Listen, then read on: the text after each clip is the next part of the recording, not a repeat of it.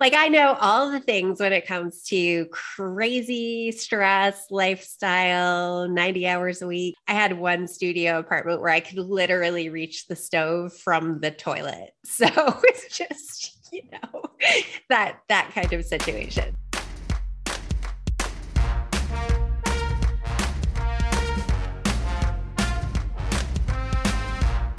Hello, and welcome to What Excites Us, the show that discusses sex and sexuality throughout time and place, including the here and now. My name is Gwen Isaacs. I am a certified sex coach and educator, and today I am talking with Melissa Groves Azzaro, RDN, LD, and the CEO and founder of the Hormone Dietitian. She is an integrative dietitian who helps busy women with hormone imbalances, PCOS, and fertility issues to regain regular, symptom free periods and get pregnant naturally. Starting with where you are, she uses a functional medicine approach to identify the root causes of your symptoms and then helps you develop a personalized nutrition, supplement, and lifestyle plan to balance your hormones and optimize your fertility. Melissa works virtually with clients in the US in one on one and in group programs. She is the creator of the PCOS Root Cause Roadmap and the Period Problems Root Cause Roadmap. She is the author of A Balanced Approach to PCOS and is the host of the podcast Hormonally Yours with the Hormone Dietitian. In this episode, we talk about a whole bunch of things, including why there aren't more health studies of or even with women, what is PCOS and how it affects you, polyps, fibroids, and so much more. Before we get into it, though, I'm going to play a reminder for you about me being a coach. Unless, of course, you're a Patreon member and listening to the ad free version. And while I am exhausted and I am not in a place to re record it today, I also have some phone and video spots opening up in the near future. But to have access to that, we need to work together via text or email first. So if you're interested in having video or phone sessions with me in the future, sign up for the text based things now.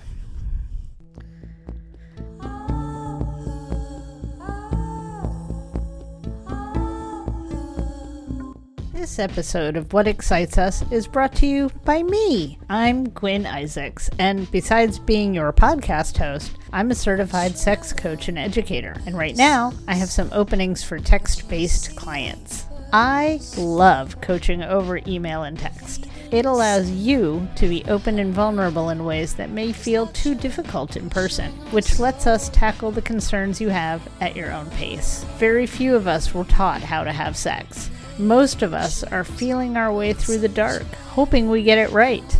I can help you build skills in the bedroom and navigate your intimate relationships. I have two ways you can sign up to start texting with me right away. When you go to earthlydesire.com slash coaching, you will find a weekly subscription for daily correspondence and a way to schedule a live one-hour text chat. Visit earthlydesire.com to start on your path of more pleasure today. You deserve it. Hi, Melissa. Welcome to What Excites Us. I'm so delighted to have you here. Why don't you introduce yourself and tell us a little bit about what you do? Yeah, thank you so much for having me. I'm super excited to chat with you. This is a little different than the podcast I'm normally on, but it's, you know, a topic I like to dig into because the conditions I work with primarily, um, you know, they really do affect sexuality and body image and all of that. I am an integrative and functional registered dietitian, and I work exclusively with women's health and hormones. So, uh, primarily with PCOS, infertility, subfertility, and other hormone imbalances and hormone driven conditions like endometriosis, polyps, fibroids, that sort of stuff. That's really my jam. We've kind of chatted a little offline about this, but I'm a, a second career dietitian. So I worked in New York City advertising for 15 years before going back to school to become a dietitian. I work primarily, I'm 100% virtual. Um, I work with clients virtually, one on one, different programs. I have online courses and group programs and a book. I, I have a cookbook on PCOS, a balanced approach to PCOS. And I recently started hosting my own podcast as well, uh, Hormonally Yours with the Hormone Dietitian. Oh, that's great. I'm going to subscribe. That sounds fantastic. What is PCOS for folks who don't know?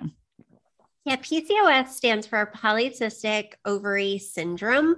Um, and it's a syndrome. So, what that means is it's a collection of symptoms that can present. There's sort of three factors, and you can have any two of the three in order to get diagnosed with PCOS. The first one is the anovulation or uh, no ovulation or irregular ovulation, which then obviously leads to irregular menstrual cycles. The second is high androgen levels. Androgens are those typically male hormones that drive symptoms like acne, oily skin, irritability, male pattern hair loss. And that one can be diagnosed either by lab testing or by symptoms. So if you walk in and it's pretty obvious you have high androgens, you may not have had the testing. And then the third one is polycystic ovaries. And I think that's the one that there's the most confusion about because it's not cysts, like those functional ovarian cysts that are painful and that burst, and you know, you go to the ER because you're in so much pain. Um, they're actually small, immature egg follicles that happen because you're not ovulating regularly. So they start to build up. So you can have any two of those three. Um, and because of that, you could actually not have polycystic ovaries, but have polycystic ovary syndrome, which always makes it confusing. There's some debate about changing the name of the condition to better reflect what it really is. But I think probably the biggest misperception is that it's just a disease of the reproductive system. You know, you'll hear a lot that people will go to their doctors and they'll get diagnosed and the doctor says well here's the birth control pill come back when you're ready to get pregnant but the reproductive side of PCOS is only part of it. The other part of it is really all of the metabolic stuff that comes along with it. So, you know, not being able to use carbs as well as someone without PCOS. Inflammation is really common, insulin resistance, and all of those things are the things that lead to the chronic long-term risks that come with PCOS. I think, you know, and especially because those are things we we can impact with nutrition and lifestyle, I think that's more important to focus on you know, I hear a lot, well, I had my babies, I'm done, so I don't need to worry about it anymore. And no, you kind of still need to take care of your body and lower those risks. Yeah. So I was actually diagnosed by an ex partner. And so I brought that to my doctor. My doctor didn't say anything. But years later, when I was looking at my, in Vermont, they call it the My Health chart, I was like, oh, yeah, look at there. They agreed with that and and that was it. There was nothing there was nothing else. Pcos doesn't have a look really. Um you know there's a wide spectrum. It can affect people in any body size. And it actually leads to harm i think in the medical community because I hear it from both sides um, and I see it from both sides. I see patients who are in larger bodies get diagnosed with that PCOS diagnosis, diagnosis. And then I'm looking at all their labs like, you you don't have PCOS, but I'm a dietitian. I can't diagnose. So I'm like, all right, we're gonna operate under the assumption that you do, but this does not look like PCOS to me. And on the other hand, I have patients who struggle for years to get a diagnosis of PCOS because they have a lower body weight. So, you know, it's like it can't possibly be PCOS, you know, you're not overweight. So, yeah, it really goes both ways. And, you know, it's damaging because we want to know what we're dealing with so we can start dealing with it with the right approaches. Thanks for breaking that myth. I, I'm already learning new stuff. That's fantastic. So, what are some ways that people can address this?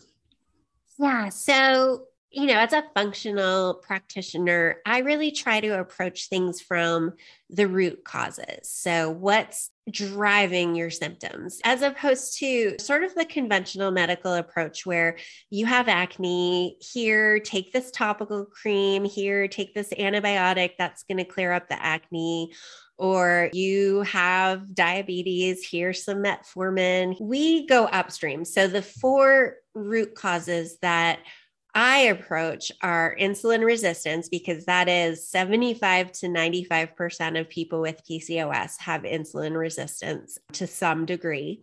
And obviously, that's the one that leads to prediabetes and diabetes down the road. Um, inflammation, which is common in the PCOS population, gut imbalances, sort of some cool science coming out around. There's been huge interest in the gut microbiome in the last 10, 15, 20 years, tons of studies, and we're still learning. You know, we know that uh, the bacteria that's in our gut can affect our moods, it can affect how we break down and absorb food all sorts of things that that these guys do for us that we don't even know all the things they do for us. But one of the things that's come up in research is that people with PCOS have a different gut microbiome. So they have different bacteria and different types of bacteria than people without the condition. And there's actually a study where they they take the gut bacteria from women with PCOS and implant it into mice, and the mice developed PCOS just from that. And the fourth one is really the hormone imbalances. So, you know, the andro- high androgens being really common in PCOS and one of the diagnostic criteria. But there's other hormone imbalances as well, like um, adrenal imbalances, having high cortisol, having high DHEA can really make those symptoms worse. And then we think about some lifestyle factors as well, like making sure you're getting enough sleep, getting the sweet spot when it comes to exercise, getting enough movement, but not over exercising because that is stressful for your body managing stress really is important. And then some environmental factors like endocrine disruptors or hormone dis- disruptors that are found in day to day objects we use, like our kitchen, storage, plastic in the kitchen, or health and beauty products, or all of those artificial fragrances we're breathing in. All of those can make a hormone driven condition worse. Wow. Yeah, it's complicated. It's not just like, here, yeah. follow this diet and you'll feel better. oh, how I wish it were. Having all four of the things that you mentioned. Okay, great. So, right. It's mm, okay you just you break it down step by step. You know I, I really approach it with a stepwise approach with my patients because it is overwhelming when you hear it all like that. We start with balancing blood sugar because that is crucial. Once we've mastered that then we layer on anti-inflammatory diet and lifestyle. Once we've mastered that then we do some gut tweaking based on what's going on for you. And then finally that's when we address those hormone imbalances. I think a lot of people want to jump to the sexy part. They want to jump to the hormone balance stuff because you could go buy a hormone balancing supplement. Wouldn't it be great if that fixed your problems? But those foundations are actually what matter more. So we just we break it down step by step. I always talk about the fact that PCOS is a lifelong condition and so any changes that we make have to be sustainable. Like it has to be something you can see yourself sticking with for the lifetime. You know, and there's no such thing as perfect. We're all human. There's there's room for treats. It's all about what you're doing the majority of the time and consistently that makes more of a difference. You know, you sort of alluded to some some diets you've tried in the past, but we tend to go very gung ho on a diet and just be all in. And then three months later, it's like, I never want to do that again. you know? That's exactly, yes. yeah. We start with where you are and then make tweaks based on that to improve it. I'm a big fan of what can we add to your diet to make it more PCOS friendly? What can we, what habits are you already doing well in your lifestyle that we can add to and build on? That sort of thing realistic. I'm all about balanced, realistic. What should people be looking for if they are thinking that this might be something that they are struggling with? You got to find a doctor who's willing to work with you and willing to do the tests to find out if you do have PCOS in the first place, and then looking into some of those tests that can help us identify maybe which of those root causes are problems for you. So, someone who comes to see me, I'm doing thorough insulin testing. You know, I'm looking at blood sugar and insulin in detail. I'm running some systemic inflammation markers to see if there is systemic inflammation. If we do see inflammation, it just tells us it's there. It doesn't tell us what's causing it. So that often can require a little detective work. Sometimes it's gut issues that are causing the inflammation. Sometimes it's just PCOS itself causes inflammation.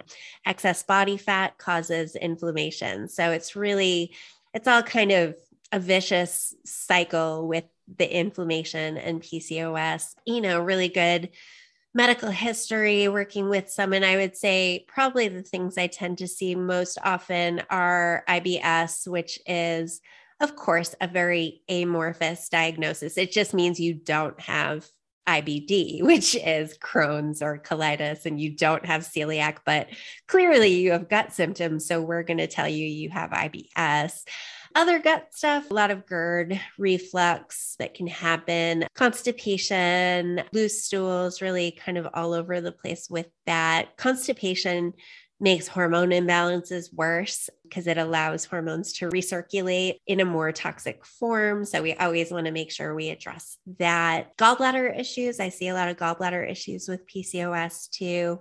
And then the hormone stuff really I personally think that conventional medicine fails us when it comes to hormone testing. It's not very thorough. We don't get very good information from it. We don't know why the hormones are imbalanced. So I'm using very thorough functional hormone testing to see not only what your hormone levels are, but what's happening to them after you make them. Where are they going? you know, I'm doing like 24 hour cortisol testing too and seeing what your pattern looks like. You know, a lot of people want to want to jump to the specifics and know, well, what type of exercise should I do and what time of day should I exercise? And like, I need to see what your cortisol looks like before I can even begin to suggest that to you. But yeah, when it comes to the sexy fun stuff, I feel like one of the most unfair things about PCOS. It's like bad enough that you have this condition that affects your reproductive health and your metabolic health, but a lot of the symptoms of PCOS are cosmetic. You know, um, acne, hair loss, facial hair, excess body hair, that dark ring that you talked about, that um, acanthosis nigricans that can happen from insulin resistance, um, weight, you know, tend to put weight on in in the middle area of your body, which is like, well, that's not great. I've had a lot of clients tell me they feel like less of a woman when they have PCOS and you know there's there's the relationship aspect of it too where if you're planning on building a life with someone you kind of have to have that conversation kind of early in the relationship like hey I don't I don't know how easy it is for me to have kids or not. It definitely requires a supportive partner who loves you for you and like doesn't care if you have children or not, or recognizes that it might be difficult to do so. So, yeah, it really can impact things when it comes to relationship and sexual health. You know, and depending on what the hormone levels are too, um, may impact libido, sex drive. Classically, androgens spike right before ovulation, which helps put you in the mood right when you're at your most fertile time.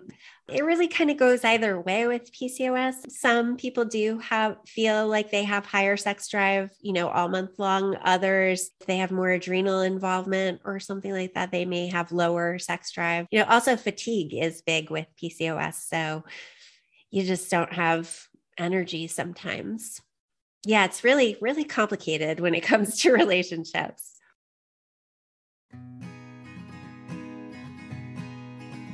Hey folks, do you know that What Excites Us has a Patreon account?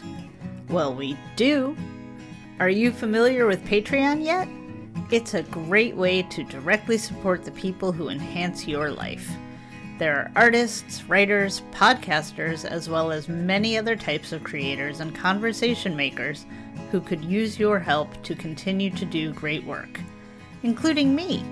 You see, I love making this show, and Yet I still need to earn a living. When you contribute to creators, they can keep producing the work you enjoy.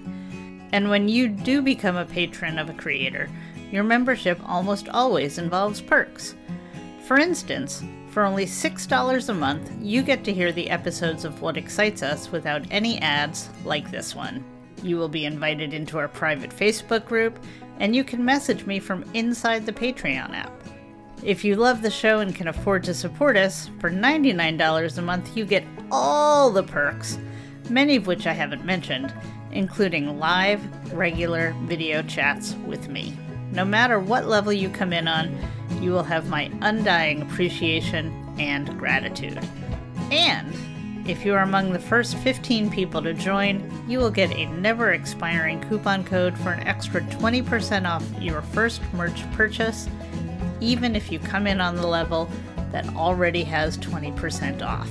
Merch is coming soon, I promise. So come join me on Patreon and tell me what excites you.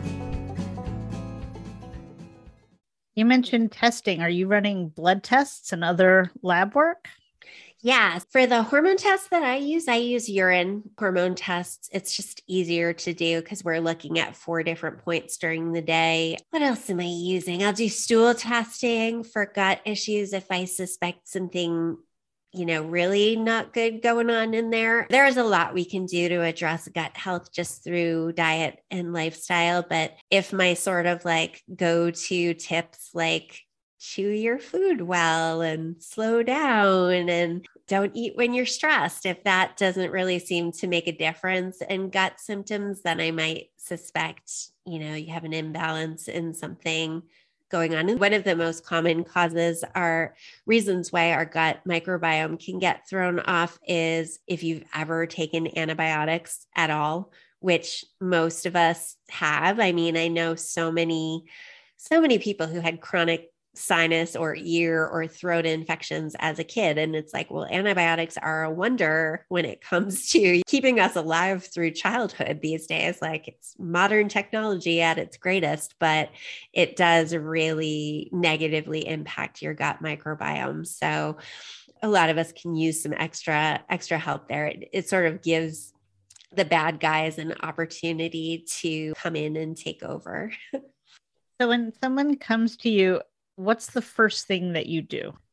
Yeah, I go through their whole history. I want to know when they got their first period. I want to know when they got diagnosed with PCOS. I want to know what the symptoms were that drove them to be diagnosed with PCOS, I kind of see two categories when it comes to diagnosis. I see a lot of women who went on the pill in their teens, got married, went off the pill, decided that time to start trying for a family, went off the pill, and all the symptoms cropped up and their cycles were irregular and you know that sort of leads them down the fertility diagnosis path and that's when they're getting diagnosed. So early to mid 30s is probably the most typical i see for that category.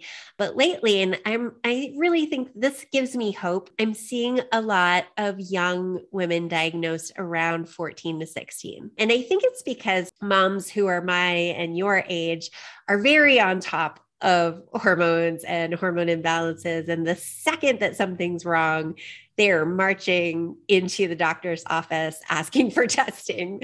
And a lot of it comes from we don't want them to have to go through everything that we went through. You know, we want it to be easier for them. And so we're just very proactive. So I am seeing a lot of younger women diagnosed with PCOS. I think it's hopeful because it's like, oh, we can start working on this stuff. But definitely, if someone went on the pill um, early, I want to know why, because most likely it was for acne or irregular cycles or heavy bleeding. And so all the time you were on the pill, it was just masking what was there all along. It's not like you suddenly developed PCOS in your 30s, it was there all along.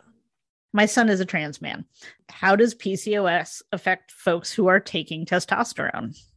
Yeah, uh, it's a big question mark. You know, there's there's not really any studies on it, I would assume it would make the androgen symptoms worse. Let's say if you already had high androgens and now you're taking exogenous androgens on top of that. But some of those things that are perceived as negatives, I would say, in in female presenting people, like facial hair, bigger muscles, are more desired in trans people. Th- those are the reasons why you're taking the exogenous androgens in the first place. So I think it is a big question mark in terms of the risks, though, because of the increased heart disease risk and the increased diabetes risk. High androgens make us make more insulin. So, if insulin resistance is already a problem, adding androgens to that might make it worse. You know, I would say that would take a practitioner who's very well schooled in the effects of hormone therapy and monitoring for those risks along the way. Oh, good. Another reason to worry about my kid. I, I, know it's that it's not like reason enough to worry about your kid, yeah. but you know, you're That's you're fine. one of those mamas, so you'll stay on top of it and make sure that all those all those cardiovascular markers are checked and all the blood sugar markers are checked to make sure things are are okay. And I mean, it's one of those we, we don't know. We don't know? know yet. Yeah. I definitely am concerned. Say yeah, yeah, I would I would be just because but I mean that's a risk for anyone, PCOS or not, um, yeah. to be taking hormones, you know, that comes with risks. But yeah, but he's his own person and I don't get to make those choices. So, and what's the other side of that? Not getting to be who you are, it's right? Like not an option. So sometimes, and that's why it's so difficult because it's up to every person. That really is my approach when it comes to treating PCOS. Like, I don't treat it as a condition. It's not like, you have this, that means you have to eat like this. You have to take these supplements. You have to do this kind of exercise because so much of your own preferences and goals have to play into that. And I think that's sort of a another misperception is this idea that evidence-based medicine is just what's been published in randomized clinical trials, but it is not. It's a combination of the best available evidence. So, may or may not be those gold standard randomized controlled trials, clinical judgment, and the patient's preferences and goals. You have to start with what do you want? And what are your goals and preferences and culture and access and all of the things that we have to take into account when working with people because we're we're people we're all different you know that was actually what I was going to ask next is what does it look like when someone is managing this, when it's under control? Yeah, the magical thing is uh, you actually can manage your symptoms. And I hate the, all that marketing around reverse your PCOS or cure your PCOS because there's no such thing. You can't reverse it, you can't get rid of it. I like to think of it like the tendency is always still there. So, you know, you may be doing things and your PCOS is managed, but if you were to stop that, the symptoms would just come back. But what's what's really kind of cool is you could clinically reverse it through nutrition and lifestyle changes. So if you're managing your blood sugar, you're lowering your inflammation, you're working on your gut health, all of a sudden your cycles have gone from 90 days down to 30 days. So your cycles are regular now. Maybe your androgens are coming down into the within normal range.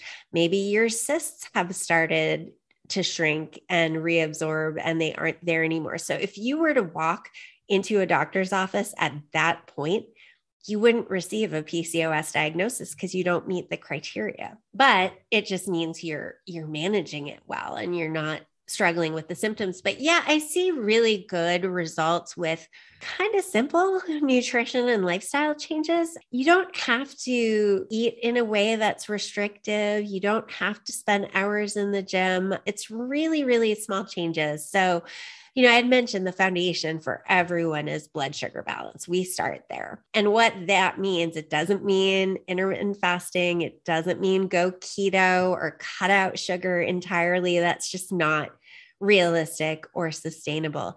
Uh, what it does mean is being mindful of your carb choices and quantities and making sure to pair your carbs with protein, fat, and fiber so that it you know slows their impact on your blood sugar huge fan of treats. I I love to have my dark chocolate peanut butter cups after lunch. You know, you have a treat, keep it with your balanced meal because it's not going to spike your blood sugar the same way as it would if you were to eat a treat on an empty stomach. So it doesn't really have to be that hard. We focus on adding the protein, so animal protein or soy, legumes, adding the fiber, fruits, veggies, legumes, nuts again, and then adding fat, healthy fats like avocados, olives, things like that to our diet, just to lessen the impact of the carbs on our bloodstream. You also mentioned uh, household lifestyle plastics and beauty products. And I had not heard this before. Can you talk a little bit more about that? Yeah, the environmental toxins piece, you know, we don't really know what causes PCOS. We think it's a combination of triggers. One of the potential triggers being exposure in utero to various substances. You know, we have genes that get turned on and off depending on environment. And hormone disruptors are chemicals that are found in our environment that can either act like hormones in our body or interfere with the action of hormones in our body. We do know that BPA, which is the chemical found in plastic, has been found in higher levels in people with PCOS than people without PCOS. There are other hormones that can act like androgens in the body as well, which can obviously worsen um, symptoms being driven by high androgens. So it's again, much like everything in my approach, it's about being realistic about what you can do and not trying to control everything. But there's some really easy swaps we can make, like just completely eliminating plastic from our kitchens as best as we possibly can. And what I mean by that is don't put wet or hot foods into plastic because that will leach the chemicals in the plastic. I once posted in my Instagram stories, I had a Ziploc baggie that had pretzels in it. You would not believe the outcry that I got in my DMs about how I was poisoning. And it's like, well, they're they're dry. you know, there's very little chance that I'm leaching, you know, and I do reuse my plastic bags, but as much as you can. And I also don't freak out about stuff. I've had people really take it to the extremes and say, well, what about yogurt? You know, you buy yogurt in those plastic containers. Is that safe or not? And it's like, well, I rarely see yogurt in glass containers, so I'd rather you you eat yogurt than avoid it because of the plastic. But really, like my my cardinal rule is never heat food in plastic. So if something comes in a little plastic tray, I will transfer that to a plate and and microwave that instead. And then when it comes to the health and beauty stuff, I really prioritize anything that goes on the skin. So anything that can be absorbed into the skin. And it, it can take years to make that shift to the more natural products. Still have not I'm not going to make the shift. I, am not even like I'm going to, I just haven't done it yet. I'm not going to shift to natural hair color. Like I'm not like that's, I'm sorry. Yeah. So again, it's really, it's up to the person what they're willing and able to do and what's a priority for them and what's not. Um, I swore I would never, ever. I mean, I tried about 10 different natural mascaras and I was just like, they, they all suck. Like, I'm not, they all are terrible. Finally, I did find one. So, like, yay, I found a natural mascara, but it's like your eyelashes are dead. You know, it's not like you're absorbing through your eyelashes. So, wasn't a huge priority for me for a long time. Menstrual products, I do prioritize because you are putting some of those up one of the most absorbent mucous membranes of your body. So, definitely making sure I'm not putting any endocrine disruptors up there. Oh, that's a really interesting. So, like the Diva cup or other cups Cups are great. The silicone cups are totally fine. That's another thing. I think the the youth are really much more open to trying these um, alternative period products that are much less toxic. Period panties and the cup and all of that is better than a bleached tampon or fragrance filled maxi pads that we grew up with. Yeah, those are just awful. I've never been able to wrap my head around that. Okay, you also mentioned polyps and fibroids. Hmm. Let's just start with what are they? And uh, is there a difference between them uh, and that versus a cyst? Yeah, so polyps are on the inside lining of the uterus. So you know how every month you build up a new lining and then you shed it uh, when you have your period. Polyps are kind of pieces of that lining that kind of jut out into the center of the uterus. Fibroids are really in the wall of the uterus. And then adenomyosis is actually deeper into the muscle of the uterus.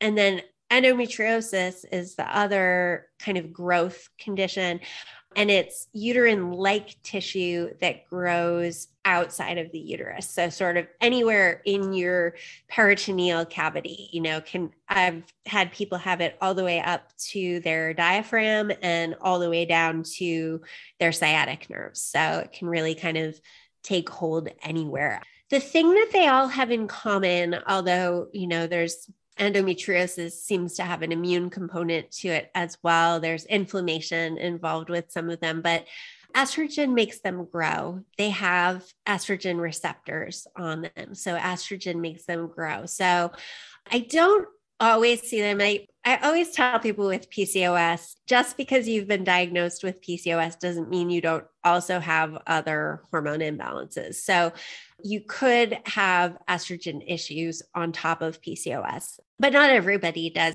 Not everybody with PCOS has high estrogen. It's really kind of either or. Um, but yeah, that's that's usually what drives it to grow. Some of them may or may not be a problem. Like you could live with fibroids and polyps and they may never bother you. They start to become a problem when you're trying to conceive because there's less surface area in in the uterus for the embryo to implant.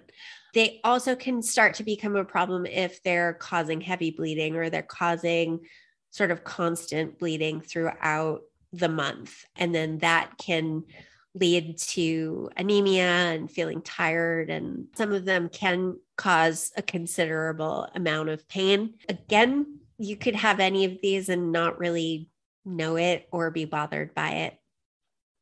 And is that something that um, that can also be addressed with nutrition? Yeah, there's actually a lot we can do with nutrition to help estrogen. So we make three different types of estrogen. Nobody ever talks about that, and they only ever test for estradiol. But we make two other types of estrogen, estrone and estriol. And then once we make estrogen, we get rid of it down three detoxification or metabolism pathways. A lot of people don't like the word detox, but it's really estrogen metabolism. There's three pathways that it can go down, and only one of them is the good pathway. So only one of them is the good protective pathway. So there's actually a lot we can do to shift how our body gets rid of estrogen with nutrition, lifestyle, and some targeted supplements sometimes, depending on what's going on this is amazing. I have learned so much. It's kind of mind blowing. And you know, we we didn't really talk about this before, but I don't have PCOS. I do have really poor estrogen detoxification, um, which I, you know, have had painful, heavy, awful periods all my life until I discovered why. And then it was like, oh, well, this is why, because none of my estrogen's going down that good pathway. So I've been able to see that myself firsthand how responsive all of that is to the right foods and the right supplements. Amazing. Mm-hmm. I am completely blown away. There's so much here. I feel like I just have question after question, but we're getting close to the end of time and I don't want to keep you here forever. It's so fascinating and it's it's sort of why I work in this area and not in a more general field of nutrition because it's just we're complicated. The menstrual cycle is complicated and that's the reason why women have been excluded from clinical trials for so, so long until recent history because it's just a variable they can't control for. And so they didn't study us. It's time for, to start looking at how does this work in this phase of your cycle or how does this work in that phase of your cycle. Traditionally, studies on diet have been done in men and postmenopausal women. That makes me so angry. I know. well, now we need PCOS studies on trans men taking yeah. exogenous testosterone too. Like that is an area we need research in. You know, it is. It makes you really angry. And that's part of why I do what I do because I'm so angry about the state of things. I'm just like, I I I can do better than this. Let me let me help. Yeah, well, thank you for that. And thank you for this. Is there anything else that you want to share before we start wrapping it up?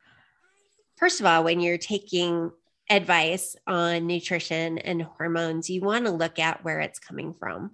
You want to make sure that it's coming from a reputable, licensed, credentialed practitioner.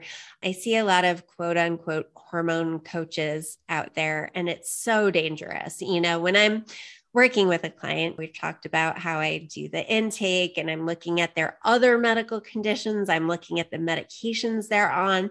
And so I'm making sure that the recommendations that I make for them are safe for them. And that's not something you're going to get from a hormone influencer who's telling everyone to take the same supplement. And the other thing I want to say is a few things. I want to say a few things. I want to say keep pushing. If you're not getting the answers you need from your doctor, keep pushing. Find another doctor if that's a possibility for you. Um, explore maybe outside of conventional medicine, working with functional practitioners who are going to be more willing to do the deeper digging if that's a possibility for you. And then the last thing I want to say is really, it doesn't have to be so hard. We feel like we're accomplishing something when we're following a very strict diet or we're implementing this exercise regimen that's really difficult and extreme, but it doesn't have to be that hard. It's really just regular balanced meals, making sure we're getting enough sleep on a regular schedule, moving our bodies enough, but not too much, and then really managing stress. That's the hard part. I think it's the, it's the hardest part to do, but it is possible. And there are changes you can make and boundaries you can implement to make sure that your stress is being managed. Boundaries are key. Melissa Groves Azzaro, thank you so much for being here with me. I have one last question. Mm-hmm. What excites you? This is going to sound so dorky, but you know, recently moving to Western New Hampshire and having a yard for the first time in my life. Yesterday, I went to a farm down in Vermont and I bought three blueberry bushes, a blackberry bush, and a golden raspberry bush. And so I'm currently super excited to get those going. I think, you know, we share a love for food and good food. And I've really been enjoying, you know, in whatever small part I can grow my own food and eat food that that I grew has been really exciting to me lately. Not at all dorky. That is delightful. Golden mm-hmm. raspberries are delicious. I absolutely adore them. And my partner's property has a whole ton of high blueberry bushes. So I'm right there with you. So, yippee. This has been wonderful. I truly appreciate it. I've learned so much. Like, I am going to keep learning as I edit this episode. And I am absolutely going to subscribe to your podcast. Speaking of which, tell us again how to find you. Yeah. So my website is thehormonedietitian.com. It's dietitian with a T, not a C. My Instagram is the same. It's the dot hormone dot dietitian. Um, and I'm posting there daily on, you know, all things hormones. So that's a great place to kind of go through the archives and pick up little tidbits there. And then my podcast is Hormonally Yours with the Hormone Dietitian, and it is available anywhere you listen to podcasts. I did indeed learn so much while working on this episode. Aren't bodies amazing? So many ways that they support us, and learning about what we can do to support them, to support us, is so helpful be sure to reach out to Melissa at thehormonedietitian.com, where she does group learning and one on one work. And she has a few spots open in her PCOS Answers program that's happening now. She won't be running that again until September, and the prices will be going up between now and then. So if you're interested, check it out thehormonedietitian.com. And if you enjoyed this episode, please tell a friend and be sure you're subscribed. What Excites Us is produced, edited, and hosted by me, Gwyn Isaacs. All music is used under the Creative Commons Attribution License, and this week that includes The Vendetta by Stephen Kartenberg, Harmony by Polly Plus, and this is The Magnificent Woman by Julius H. Tickle.life hosts the podcast and many others and they have lots of other great sex and sexuality content too. Thanks so much for listening.